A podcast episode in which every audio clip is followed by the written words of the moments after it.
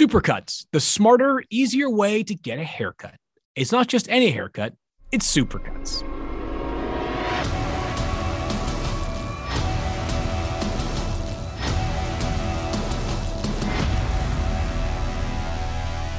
It is so great to be back here on the first draft podcast, the first one of the 2021 and 2022 pre draft process. I am Field Yates, and the two men that I am joined by today are iconic. They are the faces of ESPN's NFL draft coverage. And of course, no one is more well known within the draft world than the godfather of the NFL draft himself, Mel Kiper Jr. Mel, how are you doing, my friend? That's a first field. And Todd, we've never been called iconic. Moronic. I called you a lot iconic, worse. Right? Moronic, iconic. I prefer iconic. And of course, the man who is not just Mel's partner in crime, but one of the smartest football minds here at ESPN, whether it's covering the draft, whether it's covering college football, whether it's covering the goings on of all things Richmond football, is, of course, Todd McShay. Todd, what's going on? Glad to be back. It's been a while, guys. Going dating back to, to early May when we wrapped up the 2021 draft, and here we are. So I'm, I'm fired I up. I like that helmet season. over your right shoulder there, Todd. That's yeah. Good. You see that? I, I wish everybody, wish everybody could see it, but yeah, I wish they could see what's what's going on there.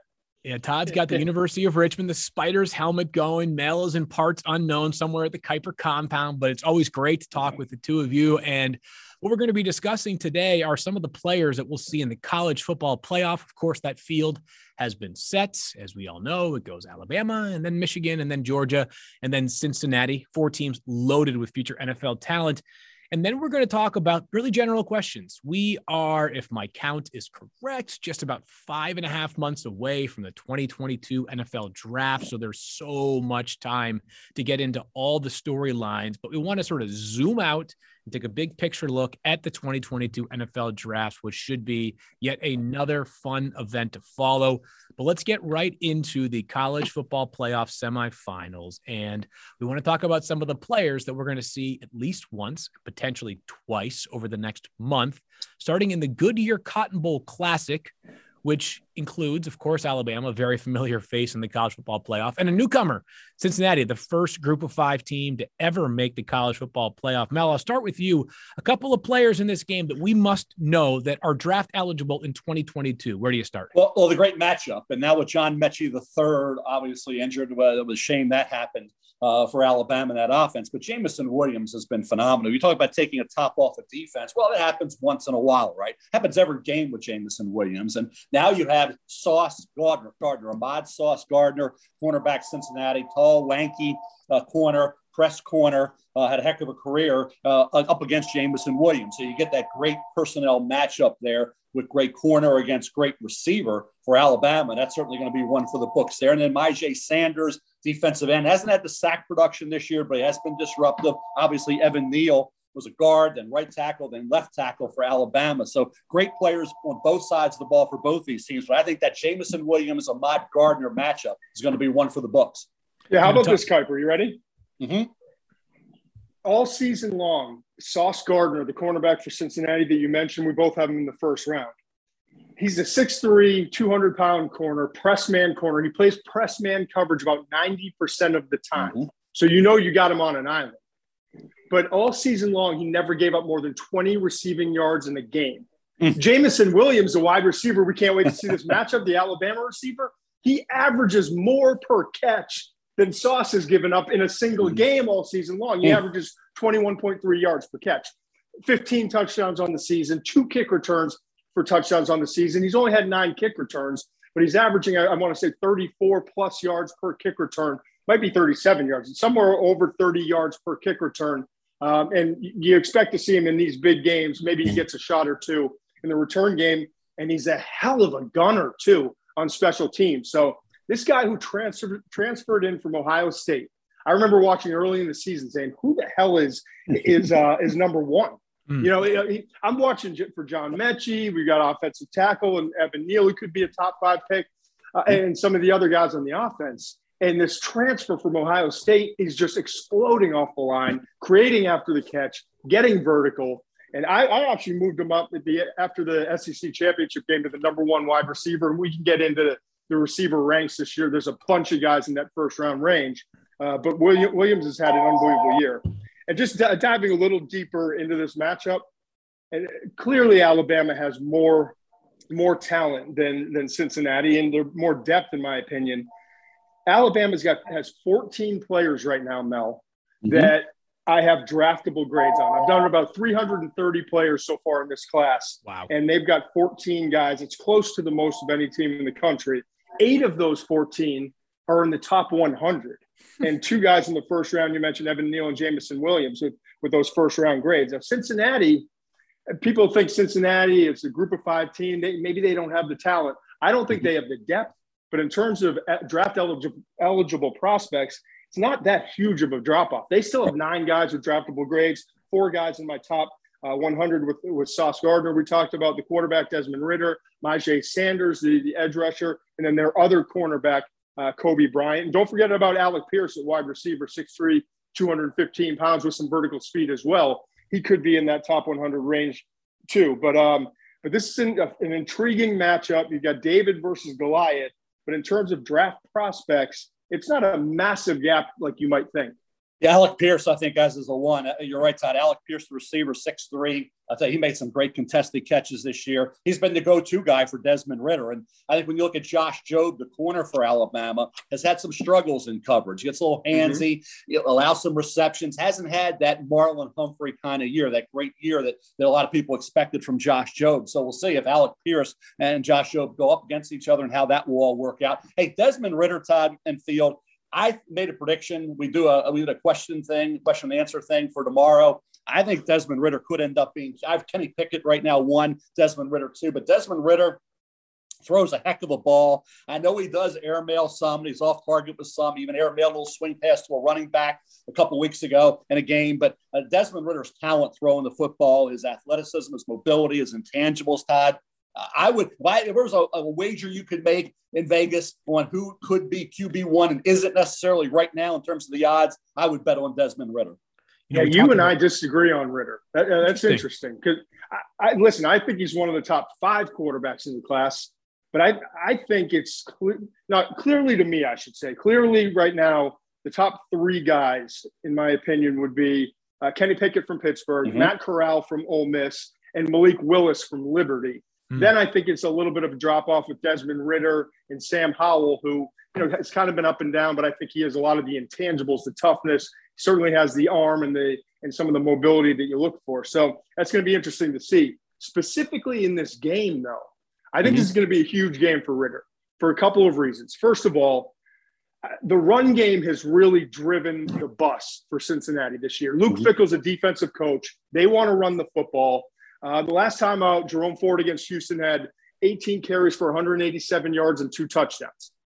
He'll be lucky, in my opinion, to get 87 yards, not 187 mm-hmm. against this stout deep run defense of Alabama. I mean, they're big and physical. They're disciplined up front. They're mm-hmm. fourth in the FBS, giving up just 83 rush yards per game.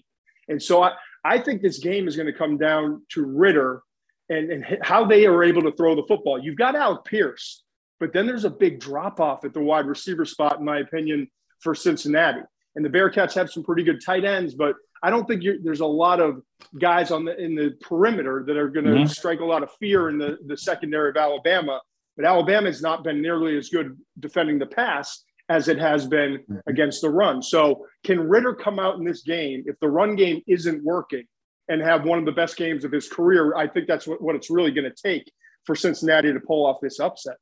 We'll mm-hmm. get to this more in a little bit, but it does feel like the early theme of the 2022 NFL draft is which quarterback, if any, is the best amongst this group, or is this going to be one of those years where if you pulled all 32 teams, five guys each secure somewhere between four and seven votes in total. And next thing you know, draft night is as compelling as ever.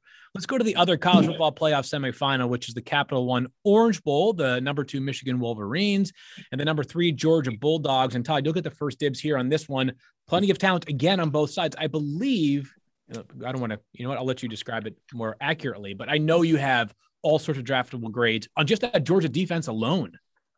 Yeah, in, in 22 years of covering the draft field, I've never, and i will be interested to see what Mel says. I've never had a single unit, whether it's offense or defense, with 11 players that have draftable grades. Now, only 10 of those will be participating in this game, but Georgia Georgia right now in my opinion has 11 guys on the defense that could wind up getting drafted. Maybe you know, maybe one or two of them will be priority free agents, but you're talking about Nakobe Dean at linebacker, Jordan Davis at defensive tackle, uh, Travon Walker at defensive end. All could be first round picks. Derion Kendrick at cornerback.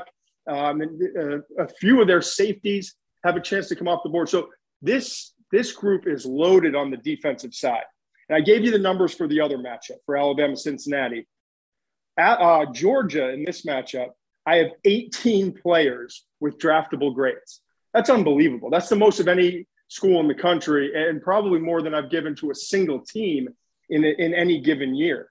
Nine of those are, are in the top 100 overall. I mentioned all the defensive guys, but you got to include uh, Justin Shaffer and and, um, and, and Jamaree Salyer, the, the offensive guards. Uh, uh, and then you know it kind of goes down. You've got Kearis Jackson, some other offensive players. Those are really uh, George Pickens is the only other guy in the top 100. So two guards and a wide receiver, uh, but they are loaded on on both sides of the ball with draftable prospects. Michigan, on the other hand, not nearly as, as deep in terms of draft eligible prospects. They have a lot more talent in the you know freshman sophomore ranks, but they still have seven guys with draftable grades, three in the top 100, and two guys they're edge rushers. Aidan Hutchinson, mm-hmm. who I mm-hmm. moved up Mel to number one overall on my draft board, a spot ahead of, of um, Kayvon Thibodeaux, and then David Ojabo, who's had that emergence as a speed rusher on the other edge. Uh, th- those guys are special. So seven draftable, three in the top 100, two in the first round, uh, but they're not nearly as, as gifted in terms of draft eligible prospects as that Georgia team. Yeah, to piggyback off of what Todd was saying, Field, I, I was asking, we were both asked to have bold predictions for this draft about a week ago. And I had, I said, I'll give you one offense, one defense. always do the one and one A's. But um, I thought that Desmond Ridder could be the first quarterback taken. We obviously will disagree on that side, but that was just a bold prediction because mm-hmm. obviously everybody's not on the same page on Ridder. And I also thought Aidan Hutchinson would be the number one pick in the draft. And then he goes out and, of course, he dominates again. He makes plays. He's been that way all year, very disruptive. He kind of reminds you of Nick and Joey Bosa a little bit, the way he goes about his business. And I did. I have him ahead of, of Kayvon Thibodeaux. of him 1 2 right now on the board. Um, inspirational guy coming off the injury. His father. Yeah, you saw my rankings come out on Monday, Kiper. I know how you work. Hell yeah. yeah Always a day later. I made my bold prediction on that a week ago, but that's okay. Only, only Dane Beavers knows that. Uh, our Oklahoma Sooner buddy here. But um, in terms of, of the draft, nine of my top 13 on the big board, I'm looking at the big board, are defense. Hmm. Four mm. of the top five are defense. So it's one of those years where you know, overall top 25. Yeah, it's uh, right now it's pretty offense 14, defense 11, but the majority of those defensive players are in that highly rated group. So that's going to be the elite of the elite in this draft. Outside of Evan Neal, the tackle from Alabama, who Todd mentioned, and the two receivers, Jameson Williams, Alabama, Drake London, USC, Charles Cross, the tackle from Mississippi State, Tyler Linderbaum, center from Iowa, and then you get down to Garrett Wilson, wide receiver, Ohio State. Majority of those top 15 are going to be defensive players. Let's face it, life is busy. Between work and family and more work, our to do lists have a way of getting longer instead of shorter. Luckily, Supercuts is here to make at least the haircut part of life easy. Supercuts is perfect for people who need a haircut but don't have a ton of time for a haircut. No more scouring the web for salons with availability. You can use the Supercuts app to find locations nearest to you and check in or just walk in. Another bonus the salon shows estimated wait times so you know exactly what you're in for. That way, you're only in salon when you need to be. Don't expect to stay a while. As for the cut itself, it's always a super solid haircut. That thanks to Supercut's highly trained stylists. Get in, get out, and get to that thing you need a haircut for. Whether you've got a big presentation coming up, or a wedding, or you just need some upkeep. Supercuts makes getting a haircut effortless. It's not just any haircut, it's Supercuts. Check in now on the Supercuts app or on supercuts.com it's crazy how this could be, at least in terms of big picture themes, sort of the antithesis of the 2021 NFL draft, where not only was it five quarterbacks that were considered very highly rated, but also the fact that we didn't have a single defensive player taken in the first seven picks. Jaycee Horn going eighth overall to the Panthers, the first defensive pick off the board, maybe a little bit of the inverse. let's take a step back and let's almost do like a draft primer, so to speak. And Mel, I'll start with you because sure. every year the draft, almost every year, I should say, the draft is determined by one fundamental question. Is there a quarterback worthy of being drafted number one overall? Because no player has the ability to influence a franchise more than a young quarterback can. Is there one this year? Absolutely not. And uh, and I could say a thousand percent no. And and how high will you move Kenny Pickett from Pitt up? How high will you move Desmond Ridder Cincinnati? Todd already said he doesn't even have Ridder as one of his top quarterbacks. Um, Matt Corral, Ole Miss. Uh, you know, you think about a kid like Malik Willis Liberty who struggled down the stretch. He really had some struggles. Three INTs against Louisiana Monroe, Middle Tennessee State. Saw what happened late in the year when the competition even got a little bit better. So a rough game against Ole Miss. Uh, now that's not his fault. You can't go just on, on just a quarterback when your team's out, man. They couldn't block him. You can't beat him if you can't block him in football. But the quarterbacks, to answer your question, feel nobody is in that top tens at a category right now. In fact, when I look at my big board, I see Kenny Pickett at 19, Desmond Ridder at 20, Matt Corral at 22, Malik Willis at 28. So you're talking about no quarterback uh, in the top group. In fact, four in the first round, but no quarterback anywhere near the top 15, top 10. So, uh, Todd, I'd like to hear what you say. Kenny Pickett, I compare him to Derek Carr. Derek Carr went second round, early second mm. round. I think mm-hmm. Desmond Ridder, yeah, you see a little Josh Allen there. So, uh, and Josh was was criticized a lot going into the dress, still went in the top 10. But uh, I don't see any way, unless there's the reach of all reaches, a quarterback heading into the top 10, let alone number one overall. Yeah, it's interesting because I, just looking at my grades on this year's class versus last year's class and talking to a couple, probably three or four different people over the last month or so in the league who are evaluating these quarterbacks already I would say the same thing as the people I talk to in the league, and that's that we're you you would be jumping off at number six in terms of quarterbacks if you were trying to stack this year's guys mm. versus last year's guys. Lawrence, Wilson, Fields, Lance, Mac Jones, you know, and then it would be the first guy from this year's class that would be the sixth quarterback taken, in my opinion. So, uh, to me, Kenny Pickett has had the best year. Matt Corral, uh, probably the most consistent career, or at least the last couple of years in that uh, in that offense and that system. He, and the leadership and toughness that he brings, the quick release and the ability to create and throw off platform. Really like what he brings to the table. Um, but you know, with all of these guys, you can pick some holes in them. Uh, Malik Willis from Liberty is a dynamic athlete, and he makes some really impressive throws. I mean, some highlight reel type throws when he's rolling out to his right or left down the field, just just slamming the ball in in tight windows and, and, and, making throws that you think, all right, that's in the NFL. That's what you're looking for.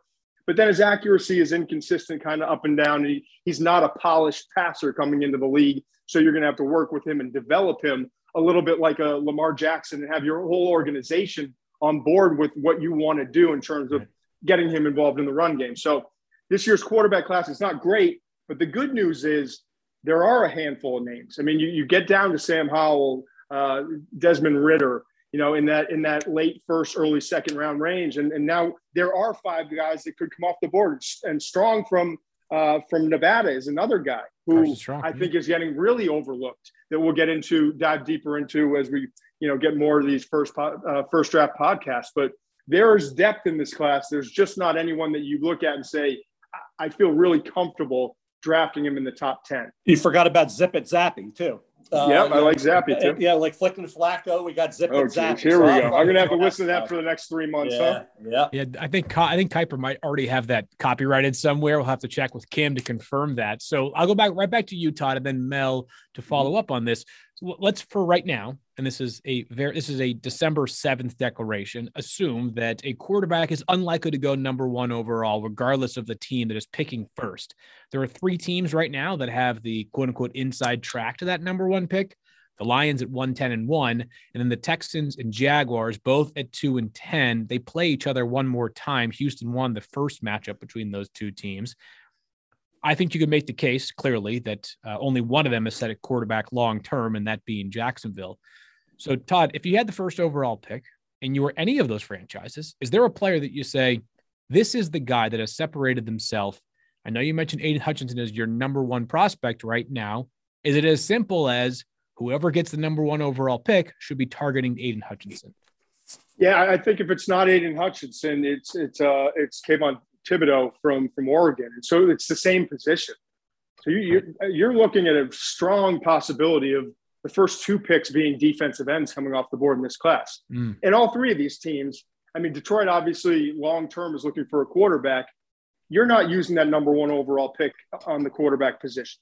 And I don't know that you're going to have a big market to move down to a spot where you feel comfortable. I mean, who's going to get trade away what it takes to get down to even like seven, eight, nine in this year's draft to go up and uh, and, and, get a guy, an Aidan Hutchinson or, or Thibodeaux that you love, but I'm, I'm, having to give away multiple first round picks to go get a defensive end.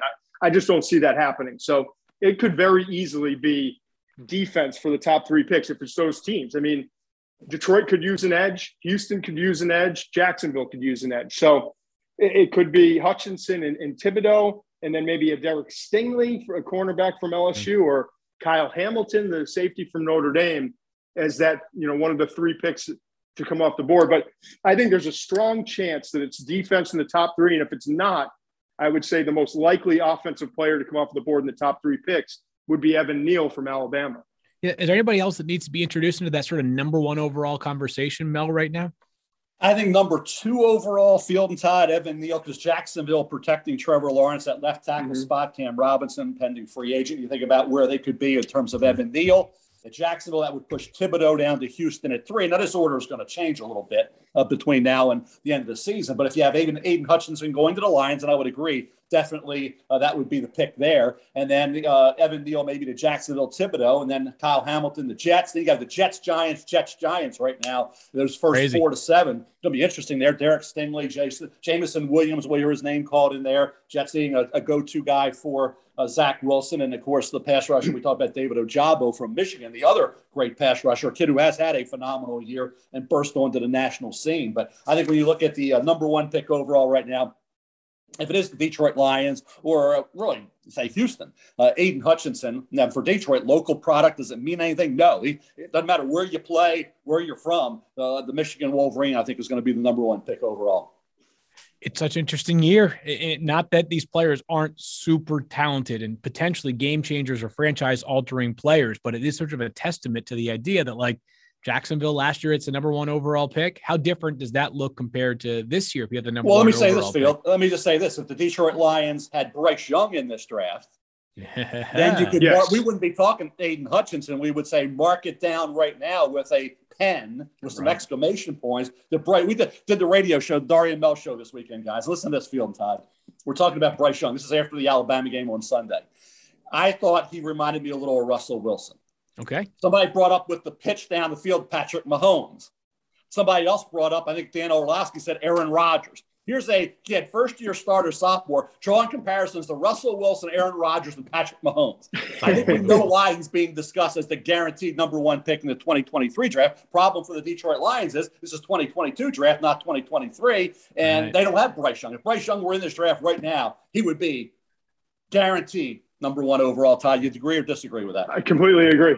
I don't think it's close. I, you know, it's only one year to go off of, and, and thankfully for Bryce Young, he'll have another season to continue to develop and get more game experience. But you're looking at a situation where he's going to have probably upwards of 28 games as a starter, somewhere in mm-hmm. that range, and and he's just he's already shown that he has he mentally he processes so quickly he studies like an NFL quarterback in terms of his commitment to it and, and what he's looking for. He can run. He's mobile. He just he's going to beat you with his mind and his arm before he's he you know is forced into a situation where he has to beat you with his legs. And that's what you look for in an NFL quarterback. It's great to have the mobility, and we're seeing more mobility at that position. But you really want a guy who can extend plays and create and can throw on the run when the initial play breaks down more so than a, a, quarterback that can just be that elusive elite runner. And that's that's what he's shown this year. So I, would absolutely pen him in this year, number one. And going into next year, I can already tell you in my way too early mock draft, you can pen him in at number one, whatever team is picking at that spot. All right. Well, the good news is we still have five more months to the 2022 NFL draft. And I do want to ask you, Mel, about a team that on paper has the chance to really influence this first round. That's the Philadelphia Eagles, who definitely own their own first round pick. They definitely own the Miami Dolphins first round pick, and they mm-hmm. almost assuredly own the Indianapolis Colts first round pick. The conditions of that are Carson Wentz either asked to play 75% of Indianapolis' snaps this year or 70% of Indianapolis' snaps, and they have to make the postseason. They are very much in the playoff picture in the AFC, and Wentz and the Colts are playing pretty good football right now. So let's just assume they have three first round picks how much can they influence the first round of this draft and what are their biggest needs as you look at the potential transition year ahead for them into 2022 yeah, I think it's interesting with them because you think about where they are at linebacker, where they are quarterback, where they are in terms of the back end. You know, DeVonta Smith, they got themselves the go-to receiver. I'd say, hey, can you throw the ball to him a little more? I mean, he's he's oh, well, running open at the end of the game, and you throw anybody but it. It's like really, you got to scream to your coach, get me the ball, and then the next play they don't see him wide open. It's I, I it's just mind blowing. But uh, for the Philadelphia Eagles, 12, 13, and 17, the thing there is debating within that organization internally is Jalen Hurts the right man for the job? Right. Yeah. Because where they're picking at 12, 13, and 17, going back to what we said earlier in this podcast, that's right where you would feel pretty good about taking a Kenny Pickett or a, I'll say Desmond Ridder. Todd will disagree on that, but let's go to Malik Willis or go to Matt Corral. Those quarterbacks all figure in that same general area. Whoever you like better, you take. And I think for Philadelphia, one of those three picks, for me, I like Jalen Hurts. Uh, I don't think he seems to feel well enough right now. Sometimes decision making. Uh, there's some talent there, obviously. Great kid. Uh, is he your franchise quarterback? Very debatable. Um, you have to debate on one of these guys going to be better than Jalen Hurts. With Hurts getting more experience, will these guys be better? If, if Kenny Pickett is Derek Carr, you're taking Kenny Pickett. And I, I think Kenny Pickett, we're going to get into hand size. We're getting into the weeds on hand size of Pickett. What is it? Uh, it doesn't matter to a lot of guys who are at nine. Joe Burrow was at nine. We know what Tony Romo's was, Michael Vick's, Ryan Tannehill, and the others. But Pickett wearing the gloves. We'll get into all that, but he reminds me a lot of Derek Carr. Then you get Ridder. I mentioned Josh Allen because of the precise passing and all that, but a lot of talent. Matt Corral, tough as heck, had a great career at Ole Miss. And then the, the Willis. So we got the quarterbacks for the Eagles. They have to really, and I think Todd and Field, figure out which one of those quarterbacks they like the best. Take one of those guys, let him compete. If Hurts turns out to be the guy, great. You're in a win-win. I think you got to take a quarterback with one of those three picks if you're the Philadelphia Eagles. It's going to be really interesting this offseason as well. And not to get too far ahead of ourselves, but there could be some quarterbacks available via trade this offseason. As we know, Aaron Rodgers, his frustration, Russell Wilson mm-hmm. sort of asked for a trade last year without actually asking for a trade. And then we know the Deshaun Watson situation will oh, eventually who has the draft capital field right now? That's you right. say Philadelphia Sean Watson, it would be. You think about Philadelphia. You, we always talk about Carolina, Miami. Yeah. Two is doing some good things. Miami's winning games. Carolina still because of the Darnold injury. Before that, and I thought it's been unfair to Sam some of the criticism he took. But bottom line, is probably going to move on. They yep. seem to be wanting uh, that quarterback like Deshaun Watson. We'll see how that shakes down. But for the Eagles, I could see a Kenny Pickett uh, ending up in an Eagle uniform. Uh, like I said, uh, you know, I do see uh, uh Derek Carr, I, and I like Kenny. He had a ankle injury last year. He, he's going to have, fit, I believe, Todd, if I'm not mistaken, 50 career starts uh, at the end of his uh, right. this season. and he's back healthy. He's on Mark Whipple. He was the offensive coordinator, a quarterback coach. Jordan Addison stepped up as a go-to guy. you know, Kenny. But Mel, let me let, let, me ask you this question. Mm-hmm. And I've I've said especially coming into this year. I said that as an organization, you can't look at Jalen Hurts, what he's done before this season, and, and think he's the long term answer. He's going to get us to the promised land in the Super mm-hmm. Bowl. This year, he's made improvement. And, and, you've seen an organization kind of play more to his strengths, and, and he's played better. He's still he's not one of the top 10, and I would, you know, maybe he's sitting in that 10 to 15 range in terms of how he's played just based on this year. But it, it's tough because you look at this class, and we've just talked about, you know, Kenny Pickett, Matt Corral, Malik Willis, Desmond Ridder. Are you looking at any of these guys and saying, all right, in the next couple of years, do we think that this these quarterbacks are going to be better than what we have in Jalen Hurts? And if the answer is maybe not, you don't feel great about it.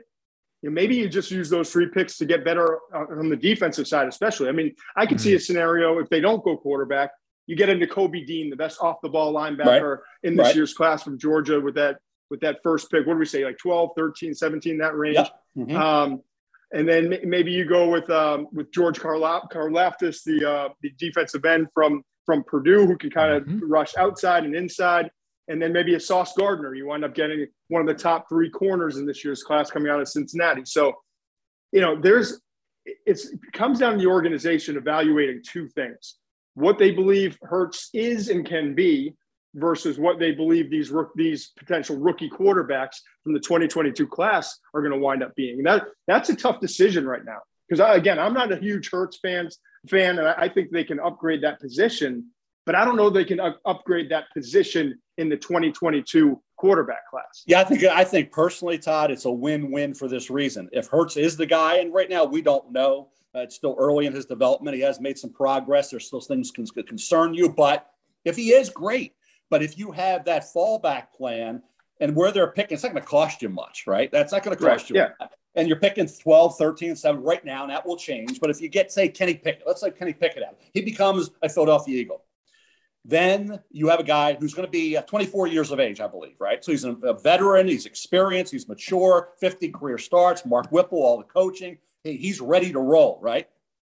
By year two, you're going to see what Kenny Pickett is. Hurts by then will know what he is and maybe he was a rookie. So what, if one of those guys, well, I'm betting well, one of those two being big time. And that's the thing. I, you know, how good can Hurts be? Can he be elite? Can Pickett be elite? Do we think Derek Carr is elite? I think he's a mm-hmm. really good quarterback. Is he elite of the elite? No, but he's a really good quarterback. I think the Raiders are very happy with. and Anybody would be happy with. So if he gets the a Derek Carr level, then Kenny Pickett's better than Jalen Hurts. So I just think in this league, you keep swinging for the fences at quarterback. And if you're in a position where you can afford it, number one, and you have three first round picks, two other picks to, uh, to address other need areas, like you mentioned, Todd, yet get the quarterback, which was the straw that stirs the drink in the NFL, the most important position by far, then you go ahead and you get one of those guys. And if it's not Pickett, if it's if it's Corral, if it's Ridder, if it's Willis, whoever it is, take one of those quarterbacks and see if Hurts or that quarterback in a couple years is a really good, not necessarily franchise, but a really good quarterback you can maybe win a Super Bowl with. hair. It has a way of growing back faster than we want it to, and somehow it can feel like we need more haircuts than we actually have time for. Luckily, Supercuts is here to make grabbing a haircut easy. Supercuts is here for you if you're someone who needs a haircut but doesn't think they have time for a haircut. No more scouring the web for salons with availability. You can use the Supercuts app to find the location nearest to you and check in or just walk in. Another bonus the salon shows estimated wait times so you know exactly what you're in for. As for the cut itself, it's always super solid, thanks to Supercut's highly trained stylists. Get in, get out, and get to that thing you need a haircut for. Whether you've got a first date or vacation coming up, or you just want to look good, Supercuts makes getting a haircut effortless. It's not just any haircut, it's Supercuts. Check in now on the Supercuts app or on supercuts.com. So we talked about the Eagles and how they could potentially shape the first round of this NFL draft, even if they don't go with a quarterback or if they do go with a quarterback. One team that we don't think is going to draft a quarterback this year is the Jets, Todd, and that's because they drafted Zach Wilson this past year. They have their own first round pick that'll probably be inside the top 10. They also own the Seahawks first round pick as the second pick involved in the Jamal Adams trade, a trade that looks better by the day for the Jets. So potentially two top 10 picks for New York. What makes most sense for GM Joe Douglas, of course, your former teammate University of Richmond, to attack this upcoming draft? Because it actually feels to me like where the Jets are, plus what they need, might align well with what's going to be available in this year's class. Yeah, I agree. I think, you know, when you look at the Jets, I think cornerback, edge, offensive tackle, and linebacker are probably the four biggest areas of need. Then you can get into tight end and wide receiver as well. So if you're talking about two picks in the top 10, you're missing out on the top two guys. There's no, you know, if if the Jets are picking at seven, somewhere in that range, if you're not picking in the top five, I don't think you can realistically go into this draft thinking we're getting, Aidan Hutchinson, who Mel and I both agree could be the first overall pick. And then Kayvon Thibodeaux uh, from Oregon could be the number two pick or certainly somewhere in that three, four range. So those guys are off the board. Then what do you have left if you're you're talking about you know the players there? The cornerback Derek Stingley. I think he's one of the three most talented players in this year's class, but he didn't play a whole lot the last two years. You know, he had the six interceptions back as a freshman in 2019, but he just he hasn't been able to do a lot because of durability issues. So mm. he could drop a little bit into the range where the the Jets are picking. And if it's if it's not Stingley, I think there's a little bit more of a drop off of the corners somewhere in that 10 20 range when you get into the second, third best corner in this class. So again, Stingley's a, a possibility for the Jets. Uh, I mentioned uh, the linebacker position is, is a position of need. I think that if you're looking at linebacker, it's got to be Nakobe Dean, the uh, the Georgia linebacker who's been sensational. He's a sideline to sideline player with great range. He plays, you know, everyone talks about Jordan Davis and the big guys up front. He has been the most consistent playmaker on that team. He's the most improved pass rusher that I've seen all year long in terms of his instincts, his speed, and, and just his ability to slip blocks and get to the quarterback.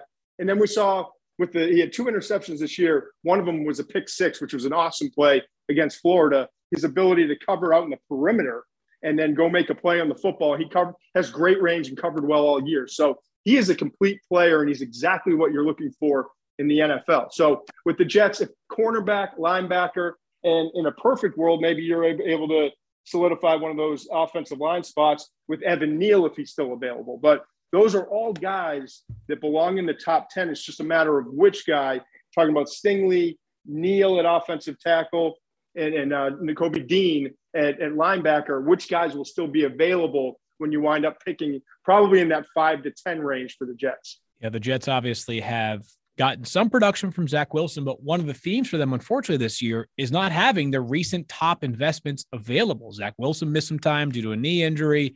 Mekhi Becton's been out for an extended period of time. And at the moment that we are recording this, this podcast, they don't really have an update on Mekhi Becton's timetable off of that knee injury. They would surely love to have him down the stretch for some snaps to protect the blind side of Zach Wilson. Mel, what's the deepest position in this year's draft, in your opinion?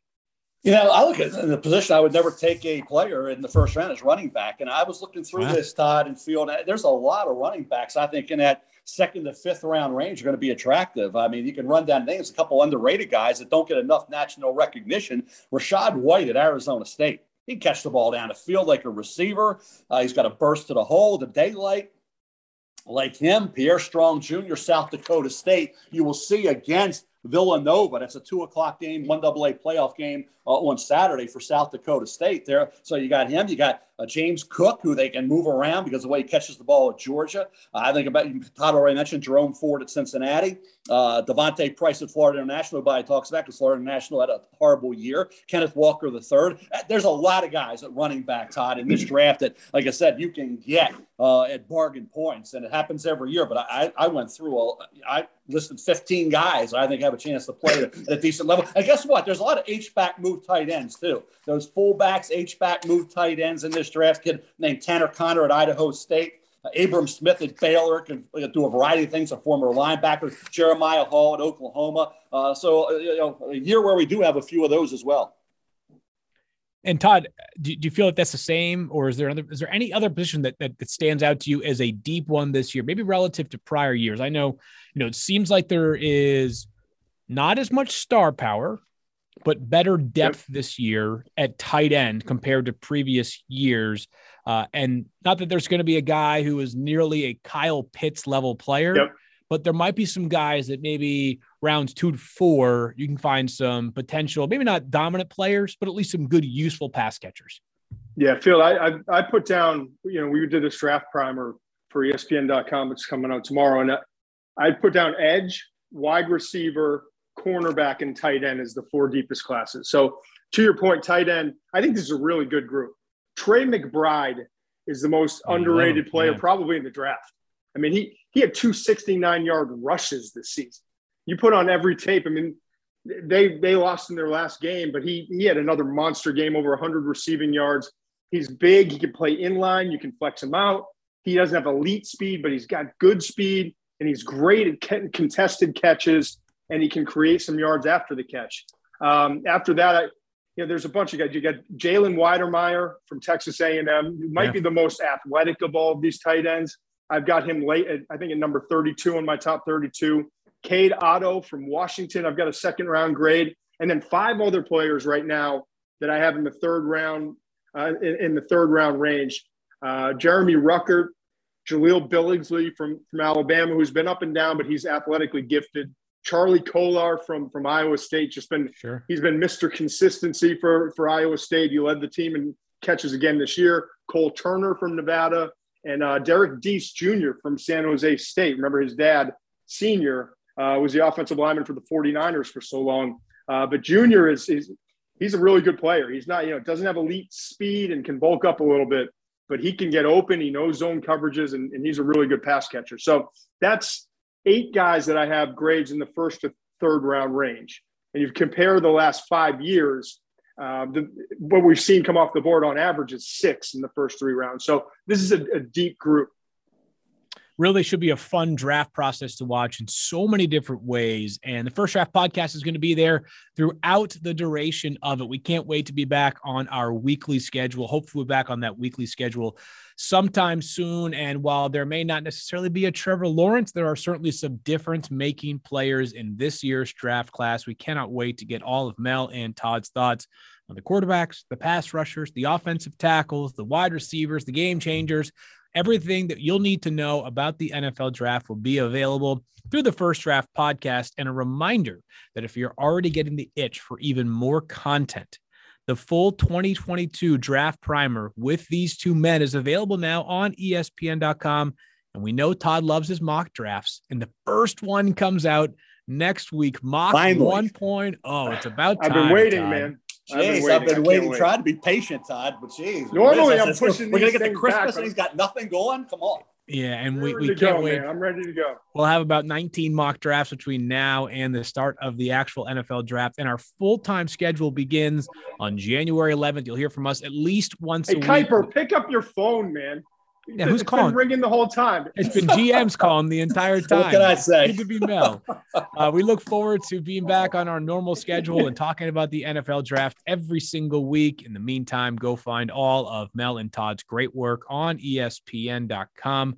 For Mel and Todd, Field, we'll talk to you guys again next week.